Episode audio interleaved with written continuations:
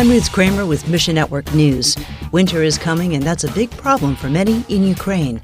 Plus, hear how an East African pastor responded to hearing the Bible in his own language. We'll bring that story to you in just a couple minutes. But first, starting Thursday, Ukraine announced nationwide blackouts to save power.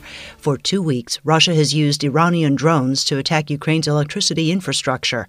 Eric Mock with the Slavic Gospel Association says People were using their phones to record these new Iranian drones that are flying over the city. In fact, people can hear them coming, so much so uh, that they are firing uh, their guns in the air trying to shoot them down. They're relatively slower moving. With winter setting in, the people of Ukraine face bitter cold in the coming months, and many people in eastern Ukraine may soon have no access to heating at all. Mock expects to see a wave of refugees moving towards Poland. He describes the situation as a brutal, uh, medieval type strategy. But regardless, in the midst of all this, I think we have to remember that in these difficult days, these churches in Ukraine are filled to overflowing with with new new believers. The gospel's going forward the churches are growing and even these churches may find themselves without warmth to even take care of those who come to them. You can help these churches through sga's operation winter warmth and ask god to strengthen exhausted ukrainian believers Meanwhile, Russian troop activity on Ukraine's northern border with Belarus raises concern.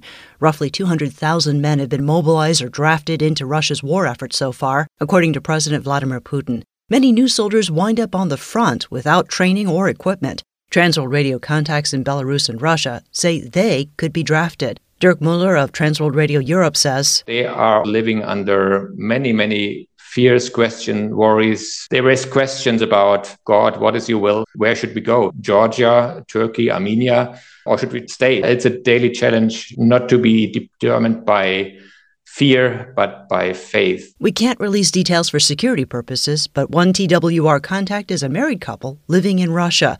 These believers have a son we'll call Igor. He turns 18 in a couple of months, and this son will be called into their normal military training, basic training and the parents are terrified by the thought that he might be serving in the war against the Ukraine. Whenever you pray for Ukraine, please remember to pray for people in Russia and Belarus too. TWR and its contacts work ardently to broadcast the hope of Christ to all three countries. The prayer request is that this terrible situation would lead Christians to be strengthened, and many that don't know Christ will become followers of Christ. And sometimes when you give financially towards a cause or a project, you do so trusting God with the results. You may never hear what that one gift did, but you trust God to use it as He sees fit. Once in a while, the Lord allows you to see what He does with the funds that you steward.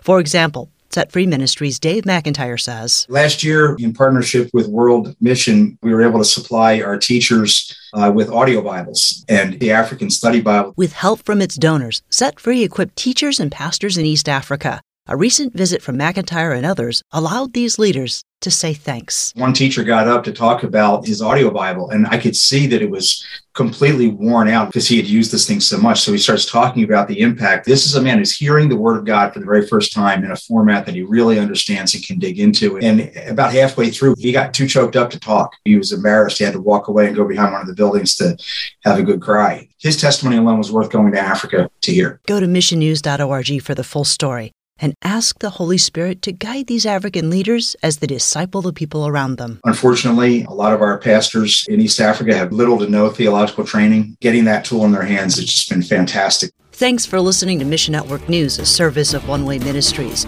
We're listener supported by people just like you. So by giving to Mission Network News, you enable us to keep the stories of God's kingdom coming. So join us here on Facebook, Twitter, or Instagram. You can also find us on Alexa, iTunes, or TWR360. And together, the Great Commission happens. Look for links at missionnews.org. That's missionnews.org. I'm Ruth Kramer.